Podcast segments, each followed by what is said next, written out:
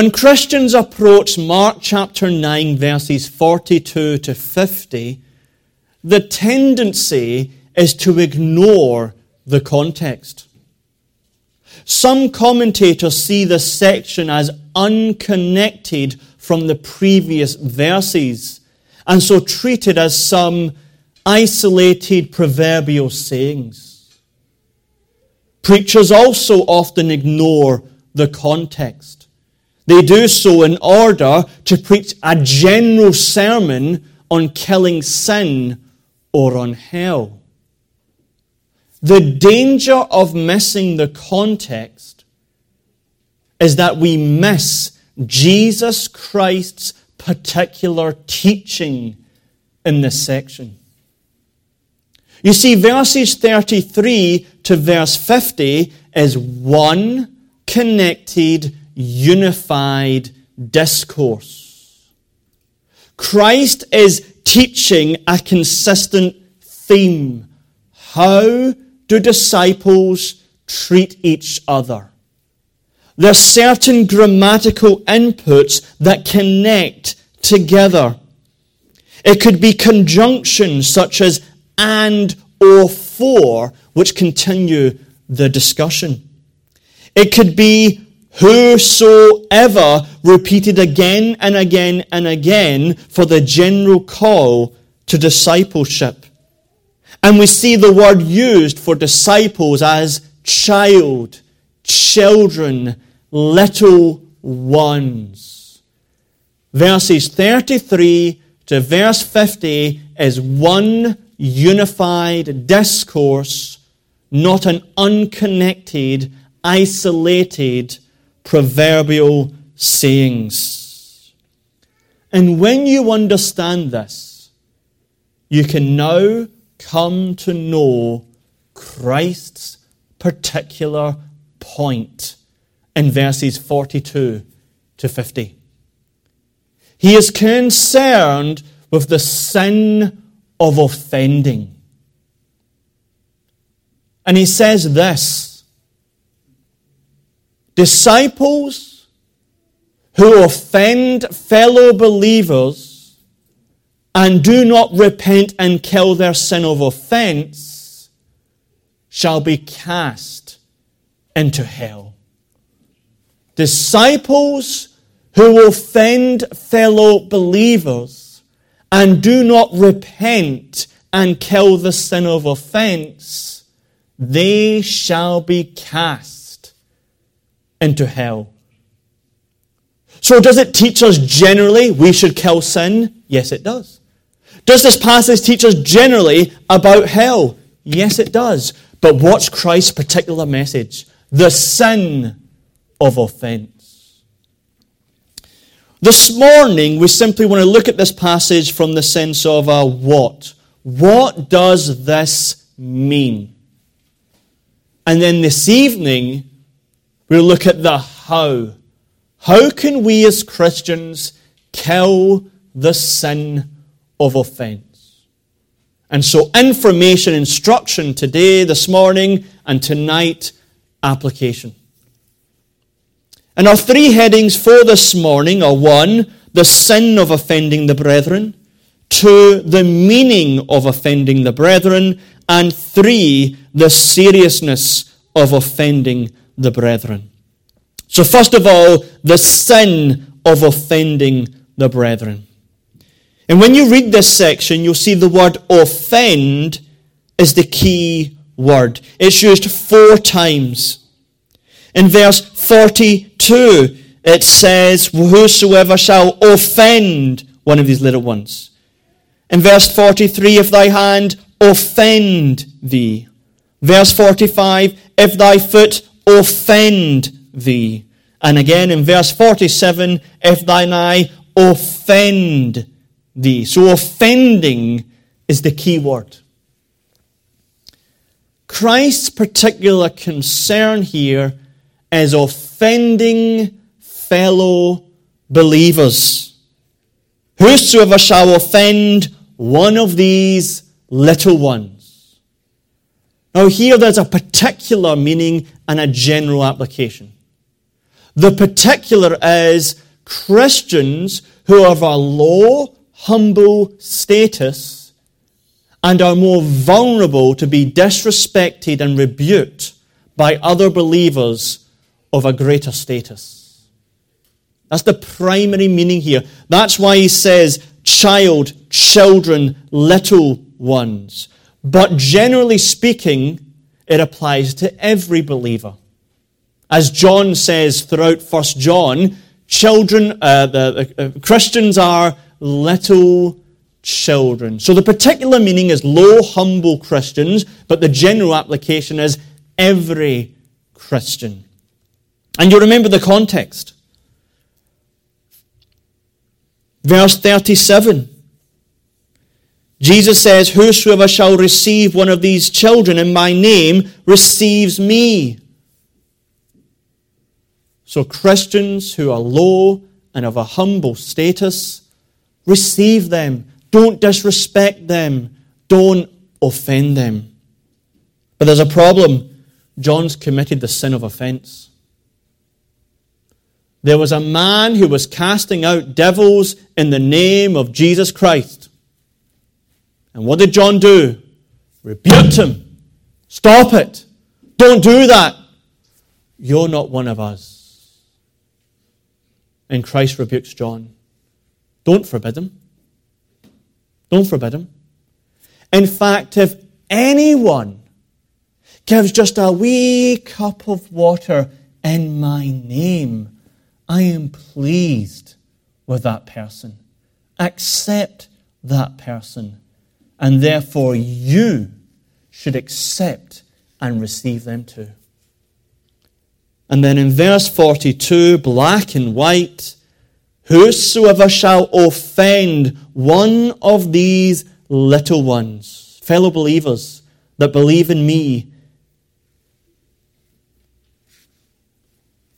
But then you read on. There's a great sin here. There's no encouragement. There's no gentle instruction. There's no gospel imperative, therefore, sorry, gospel indicative, therefore imperative. It is straight, no nonsense, warning, exhortation, urging, threatening.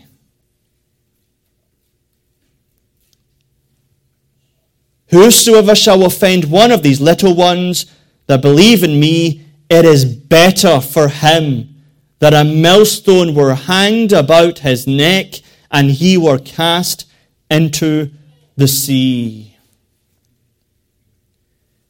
If you offend any child of God, this would be better for you than what will happen to you.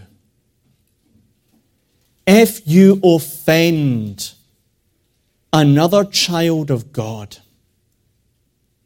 it will be better for you if a millstone was hung around your neck, you were taken to the middle of the sea, you were thrown overboard, and you would suffer and drown in a most agonizing way. The millstone was the top stone that would grind grain. It would be hundreds and hundreds and hundreds of pounds. It was set on a smaller stone called the bedstone. Grain would be poured on top of the millstone through a hole, and it is so heavy no man could turn it. So they had animals like donkeys attached to it the donkeys would go round and push this huge, massive stone to grind the grain.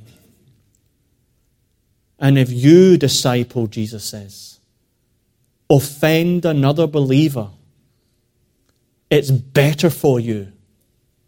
Comparison that this millstone was put around your neck and you suffered an agonizing death in drowning. Because what's worse is this hell. He speaks of hell and hell fire. He speaks of the fire that is unquenchable.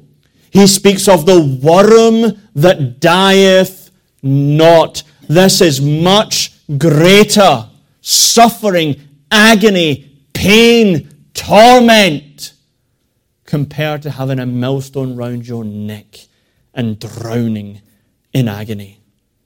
And Jesus Christ wants his disciples to know this. It is a sin to offend the brethren. And if you offend the brethren, you'll be cast into hell.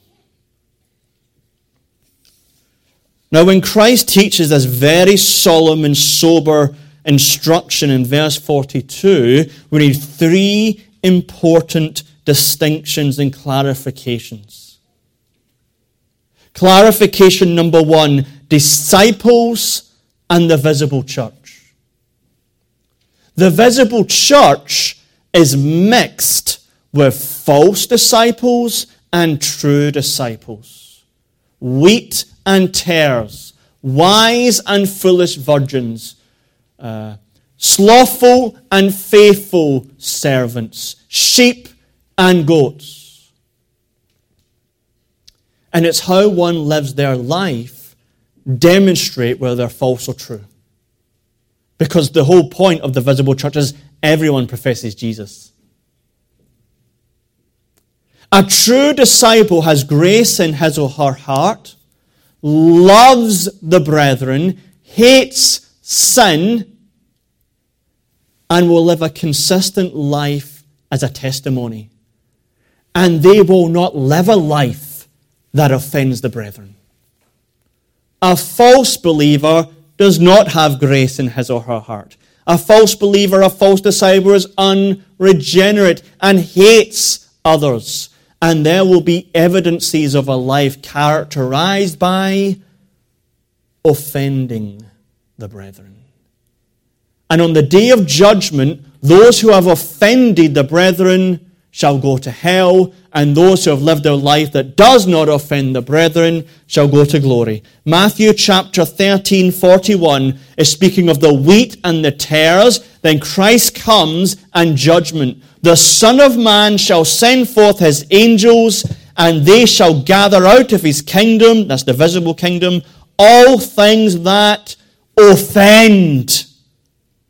And what happens to those who offend? They shall be cast into a furnace of fire. And so, how you live your life is a testimony to whether you have grace or not in your soul. True disciples will not live a life that offends the brethren. Second clarification disciples and repentance. We're not speaking here of sinless perfectionism here. This sin has been committed by John. Verse 38. He offended his brethren as he rebuked him for serving Christ.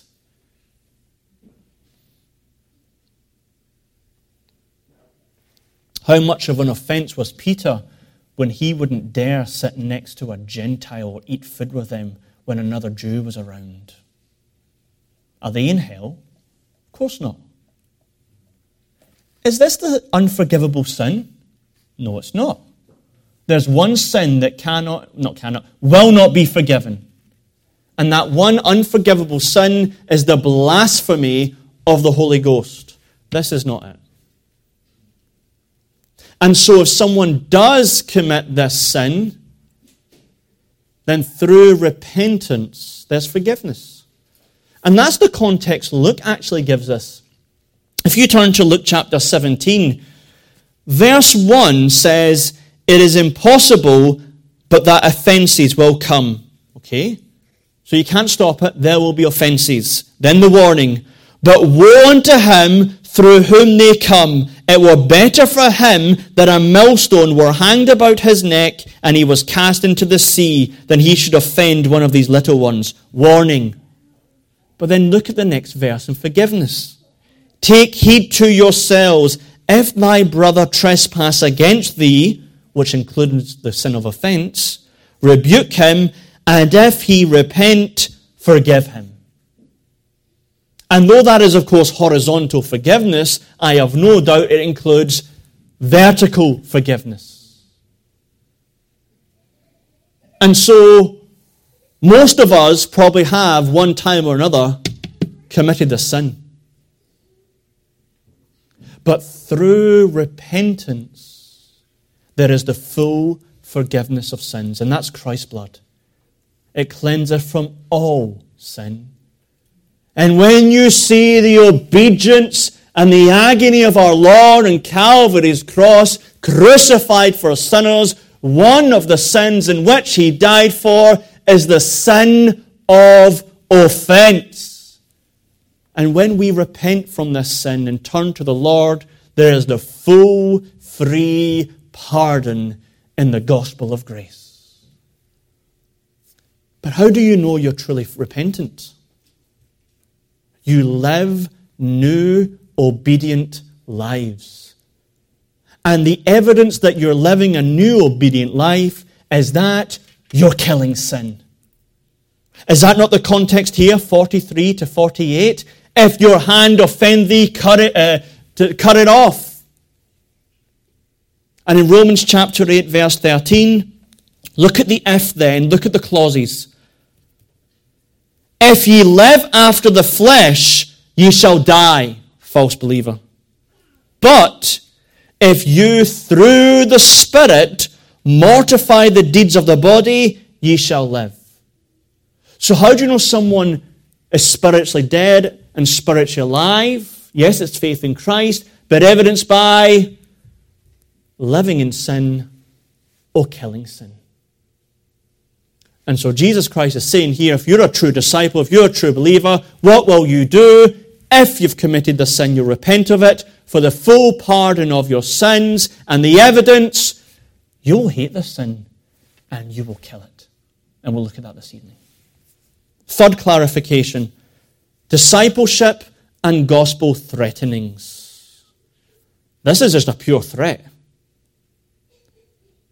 If you offend these little ones, it is better for you that a millstone hangs around your neck and you're cast into the sea. Threatenings are part of grace, not law. There, there are law threatenings, don't, not denying that. There are gospel threatenings and there are means of grace to keep the people of God faithful. In Hebrews chapter 3, it quotes Psalm 95. Today, if you hear his voice, harden not your hearts, lest you do not enter into his rest.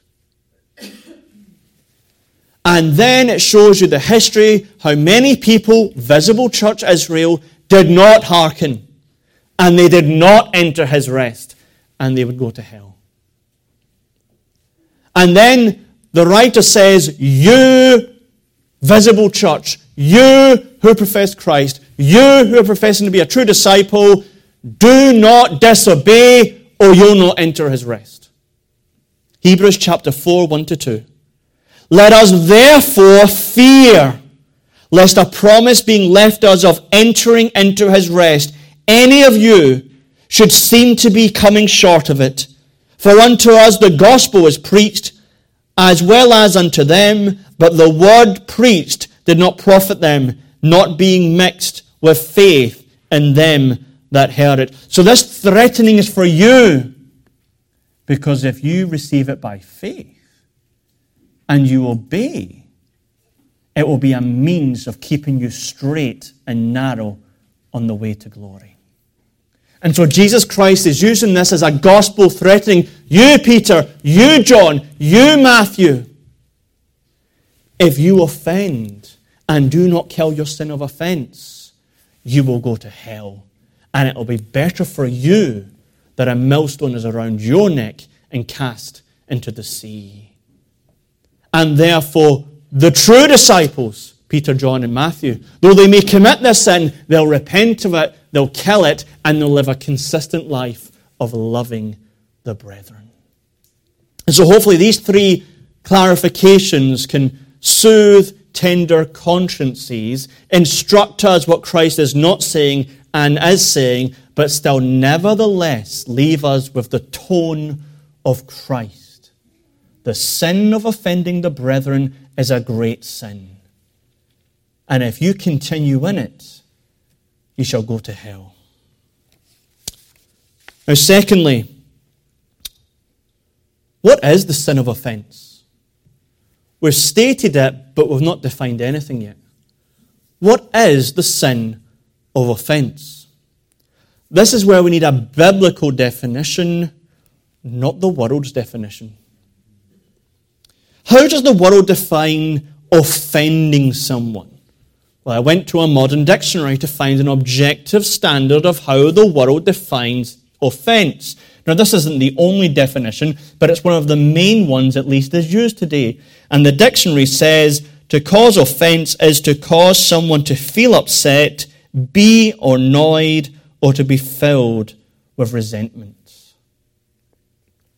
Now, Christians should never, never seek to make anyone feel upset or annoy anyone or to cause anyone to resent them. We should never desire that or seek that. But feeling upset about someone, being annoyed by someone, and resenting someone is not in and of itself, biblically speaking, to offend anyone. Sadly, today, if you tell the truth with careful words and in a loving manner, and that causes someone to be upset by what you said, be annoyed by what you said, or to be full of resentment about what you said, that's offense. It's not the Bible's offense. And sadly, Christians today, we know when we tell the truth, the truth carefully and lovingly, people will be upset, they'll be annoyed, they'll resent. It's been increasing, increasing, increasing in society. We all know it. But biblically speaking, that is not the word offense. So, what, biblically speaking, is this word offense here in this passage? Well, we've looked at the Greek word before. It's the word we usually get the word scandal. Scandal. Which means to cause someone to stumble, a snare or a trap to cause someone to fall. That's what the word means. And therefore, Jesus is saying to offend a brother or sister is that you are the cause of them stumbling. You are the snare. You are the trap that causes a brother or sister to fall. And a full definition of the sin of offense is this, and it's in your bulletin.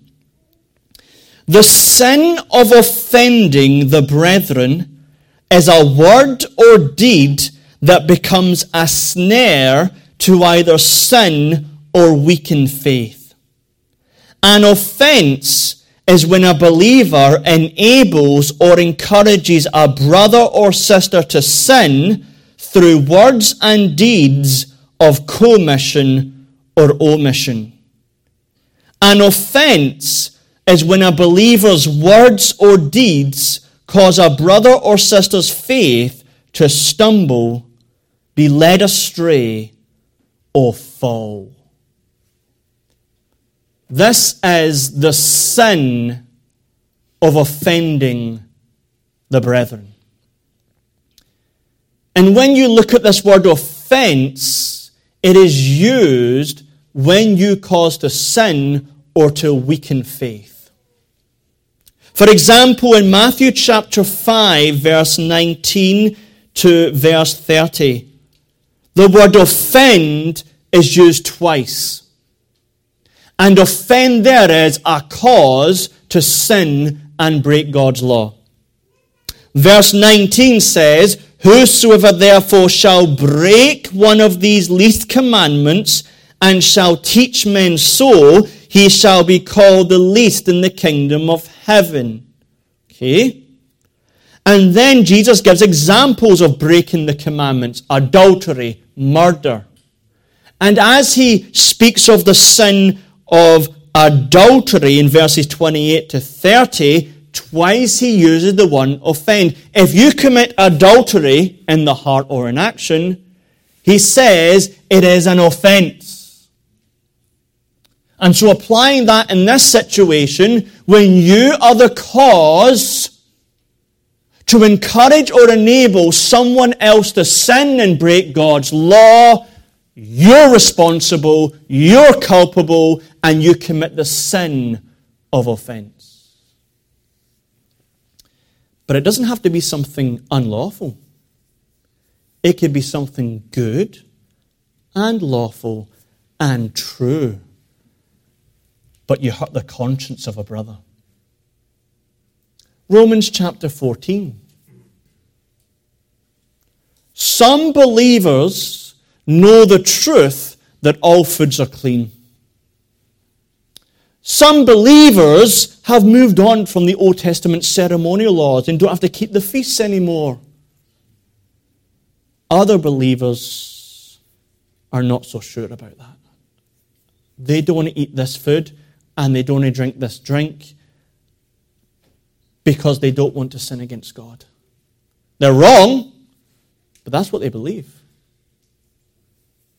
And Paul comes to the Romans and says, See you who do things in front of others, and their conscience is weakened and humbled, and their faith is being affected by it, you're sinning the sin of offense.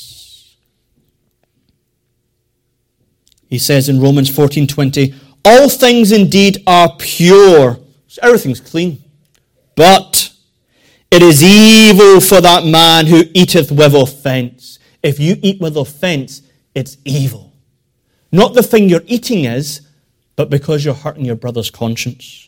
It is good neither to eat flesh, nor drink wine, nor anything whereby a brother stumbleth, or is offended, or is made weak. So something good and lawful and true, but used the wrong way before another brother or sister, you commit the sin of offense. Now, what are some examples of sinning the sin of offense? Well, just like Matthew chapter 5, if you are living in a sin,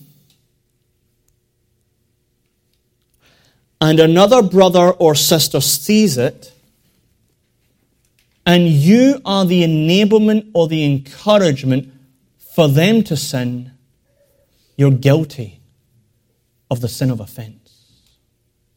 Or, as Matthew 5:19 says, if you teach someone else wrongly that something's not a sin, but it is, then you don't only sin, but you sin the sin of offense because they're listening to your error.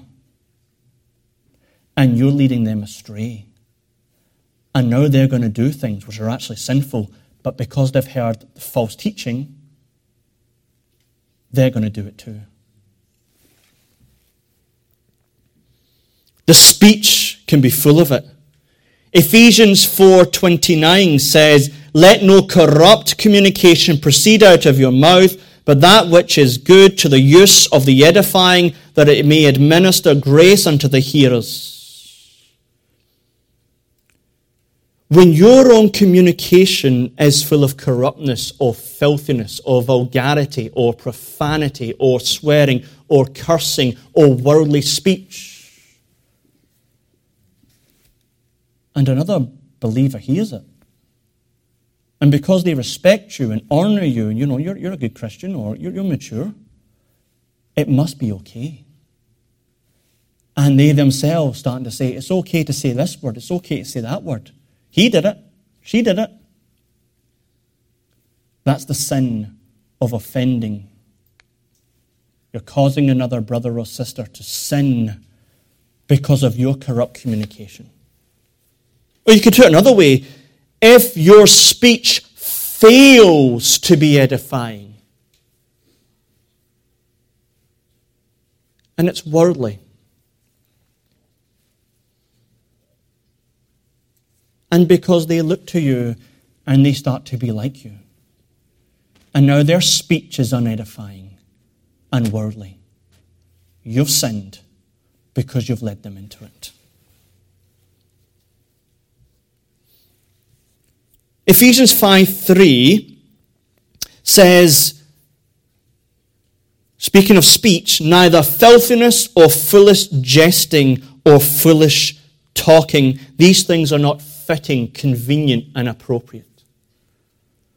So let's say you have a believer and life's a laugh, always cracking jokes. Wrong time, wrong situation, they're always light-hearted. And another believer's in their presence, and they start to take things as irreverently too, and cracking jokes all the time. And they live a flippant life because of it.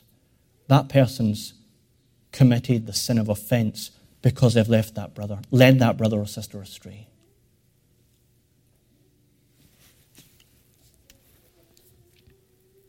James chapter 1 verse 19 speaks about being swift to hear, slow to, slow to speak, slow to anger. In your speech, you're very quick. Very quick to re- rebuke. Very quick to correct. Very quick to say, this is orthodox and right and that's wrong. When someone does something wrong, you're quick to tell them that's unorthodox and wrong. And another person sees it. Wow, they're zealous for the truth. And they start to be just like you, swift to speak, slow to hear, swift to anger. You've committed the sin of offense. You've led them astray by your swiftness and lack of love and respect.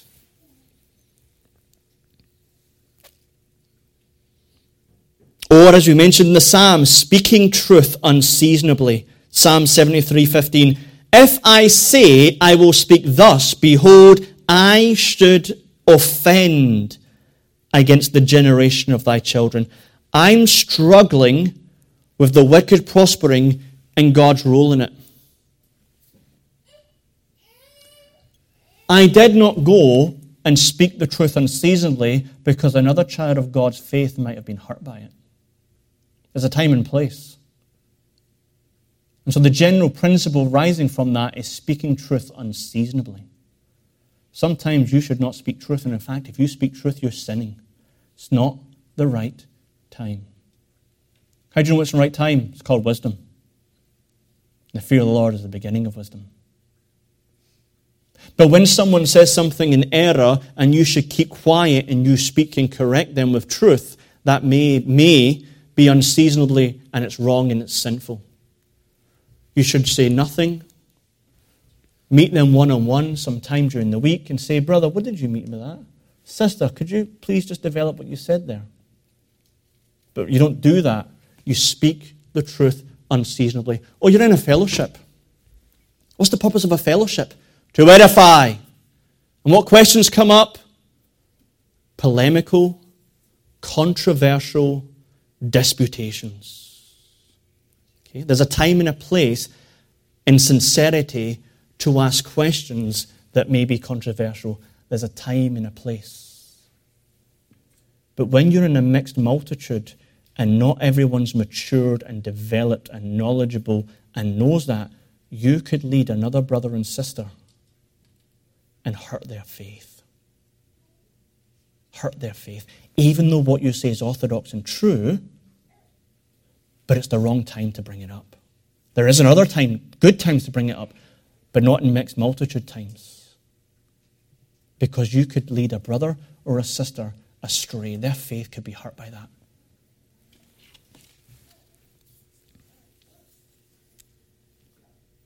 Zeal. Romans 10:22 speaks of zeal, but not according to, God, uh, to, to, to knowledge.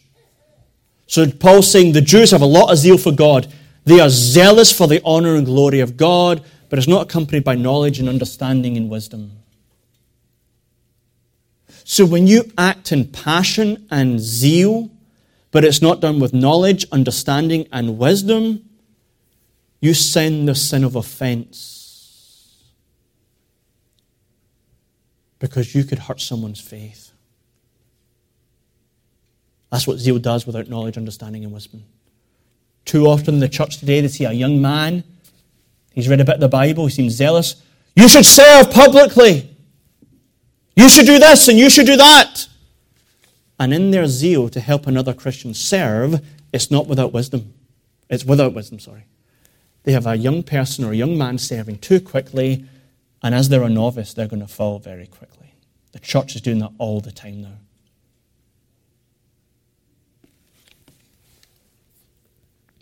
Or just Romans 14 and 1 Corinthians 8. You know something's right, biblically, and it is right, but another brother or sister struggle with it.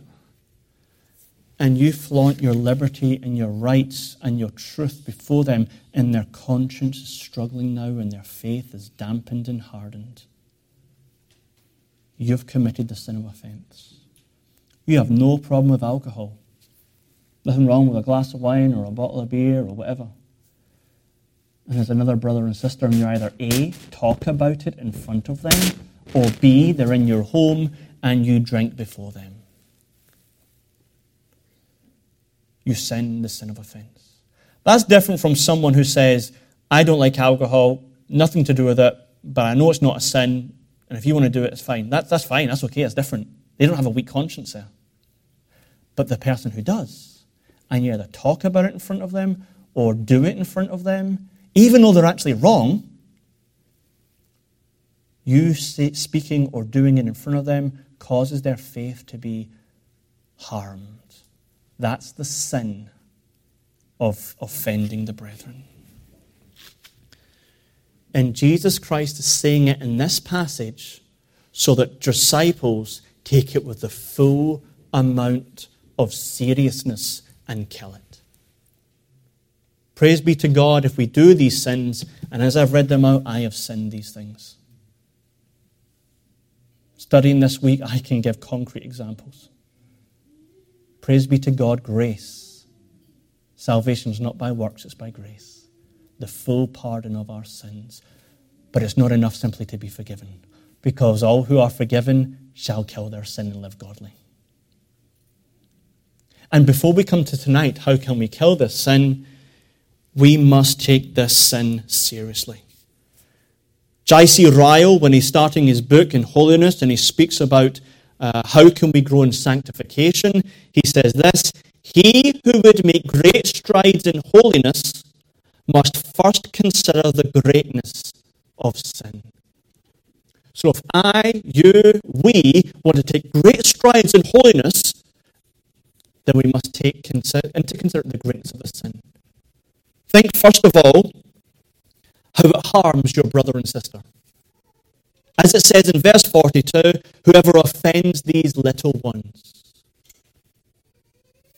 If you are the cause, the snare, the trap to either lead someone else into sin or to weaken their faith and hurt their faith, you harm your brother and sister. And if you're a disciple, you love your brother and sister. You care about their conscience. And if you're anyone, because of another believer, has been led into sin, error, or harming your faith, you know how much it hurts you. So why would you want to do that against a brother and sister you love? So know the greatness of the sin by how much it hurts your brother and your sister in the faith. Second of all, know the greatness of the sin on how it offends Jesus Christ. Because as you offend your brother or sister, at the same time you're offending your Saviour. Look at verse 37. Whosoever shall receive one of such children in my name receives me. And what's the implied opposite? Whosoever does not receive one of these little children, they do not receive me. You see, you attack the body, you attack the head. That's why in Acts chapter 9, when Paul, sorry, when Jesus Christ comes to Paul, he says, Saul, Saul. Who's Paul attacked? Who's Paul made havoc of? The church. The church. And therefore, Jesus does not say, Saul, Saul, why persecutest thou my church? He says, Saul, Saul, why persecutest thou me? There's a union and communion between the child of God and Jesus Christ. You offend these little ones, you offend me. And that's what happens in Matthew 25. When professing believers do not do their duty and help and love the brethren. As you did not do it to them, you did not do it to me. Matthew 25, 45. Verily I say unto you, and as much as you did it not to one of the least of these, ye did it not to me. And so when you are the cause of leading another person astray or into sin or to hurt their faith, you're doing it directly to Christ too. And you love Christ, you live for Him, and therefore, that should give you the seriousness of the greatness of this sin. Thirdly, this sin is not only worthy of hell, but all who do not repent and kill this sin will be cast into hell. That's what happens in verse 43 to 40, 50. You don't deal with it, hell. Again and again and again, Jesus Christ repeats his teachings. 43, he says that if thy hand offend thee, cut it off. It is better for thee to enter into life maimed than having two hands to go into hell, into the fire that never shall be quenched, where their worm dieth not, and the fire is not quenched. Christ is quoting his Old Testament, really. The very last verse in Isaiah chapter 66, 24. They shall go forth and look upon the carcasses of the men that have transgressed against me, for their worm shall not die, neither shall their fire be quenched, and they shall be an abhorring unto all flesh. Hell is a place God is created for His glory so that he would exercise his holiness and justice against unrepentant sinners.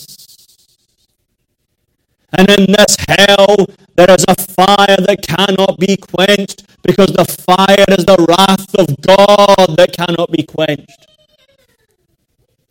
He is infinite and immutable. So in hell, his wrath is infinite and immutable. The worm dieth not was the worms that would eat the bodies of dead people and their carcasses. It speaks of the gnawing and the eating away of the conscience in hell in soul suffering agony.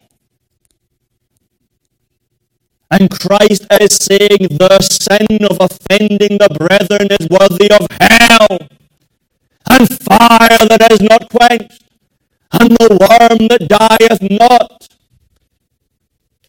And if you stay and remain and continue and do not repent and do not kill your sin and kill the hand that offends and kill the eye that offends and kill the foot that offends, you will go to hell. That's serious. That's serious. And remember, this is a gospel threatening. And therefore, we, the people of God, believe it. And we obey Him. So this morning, take the sin of offending the brethren very, very serious. Know that it is a pardonable sin. Praise be to God. But all true disciples will hate this sin and kill it and live a general life of peace with the brethren. How do we do that? This evening, Lord willing, let us pray.